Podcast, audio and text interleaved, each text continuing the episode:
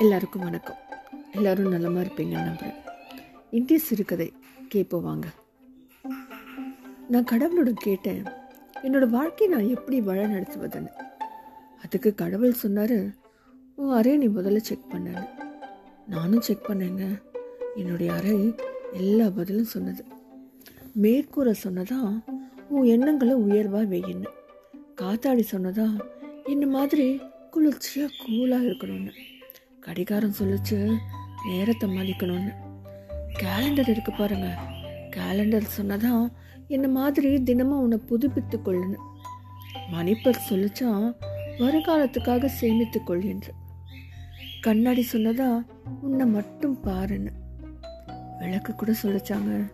என்ன மாதிரி அடுத்தவங்க வாழ்வில் ஒழியேற்றுன்னு ஜன்னல் சொல்லிச்சு பரந்த மனப்பான்மையாக இருன்னு.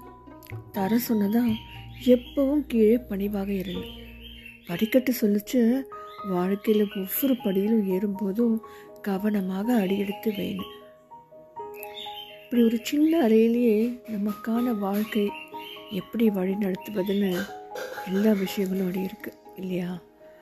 இது போல் நம்ம வாழ்க்கையில் நாம் கடைப்பிடித்து வந்தால் கண்டிப்பாக உயர்ந்த நிலைக்கு வரலாங்க.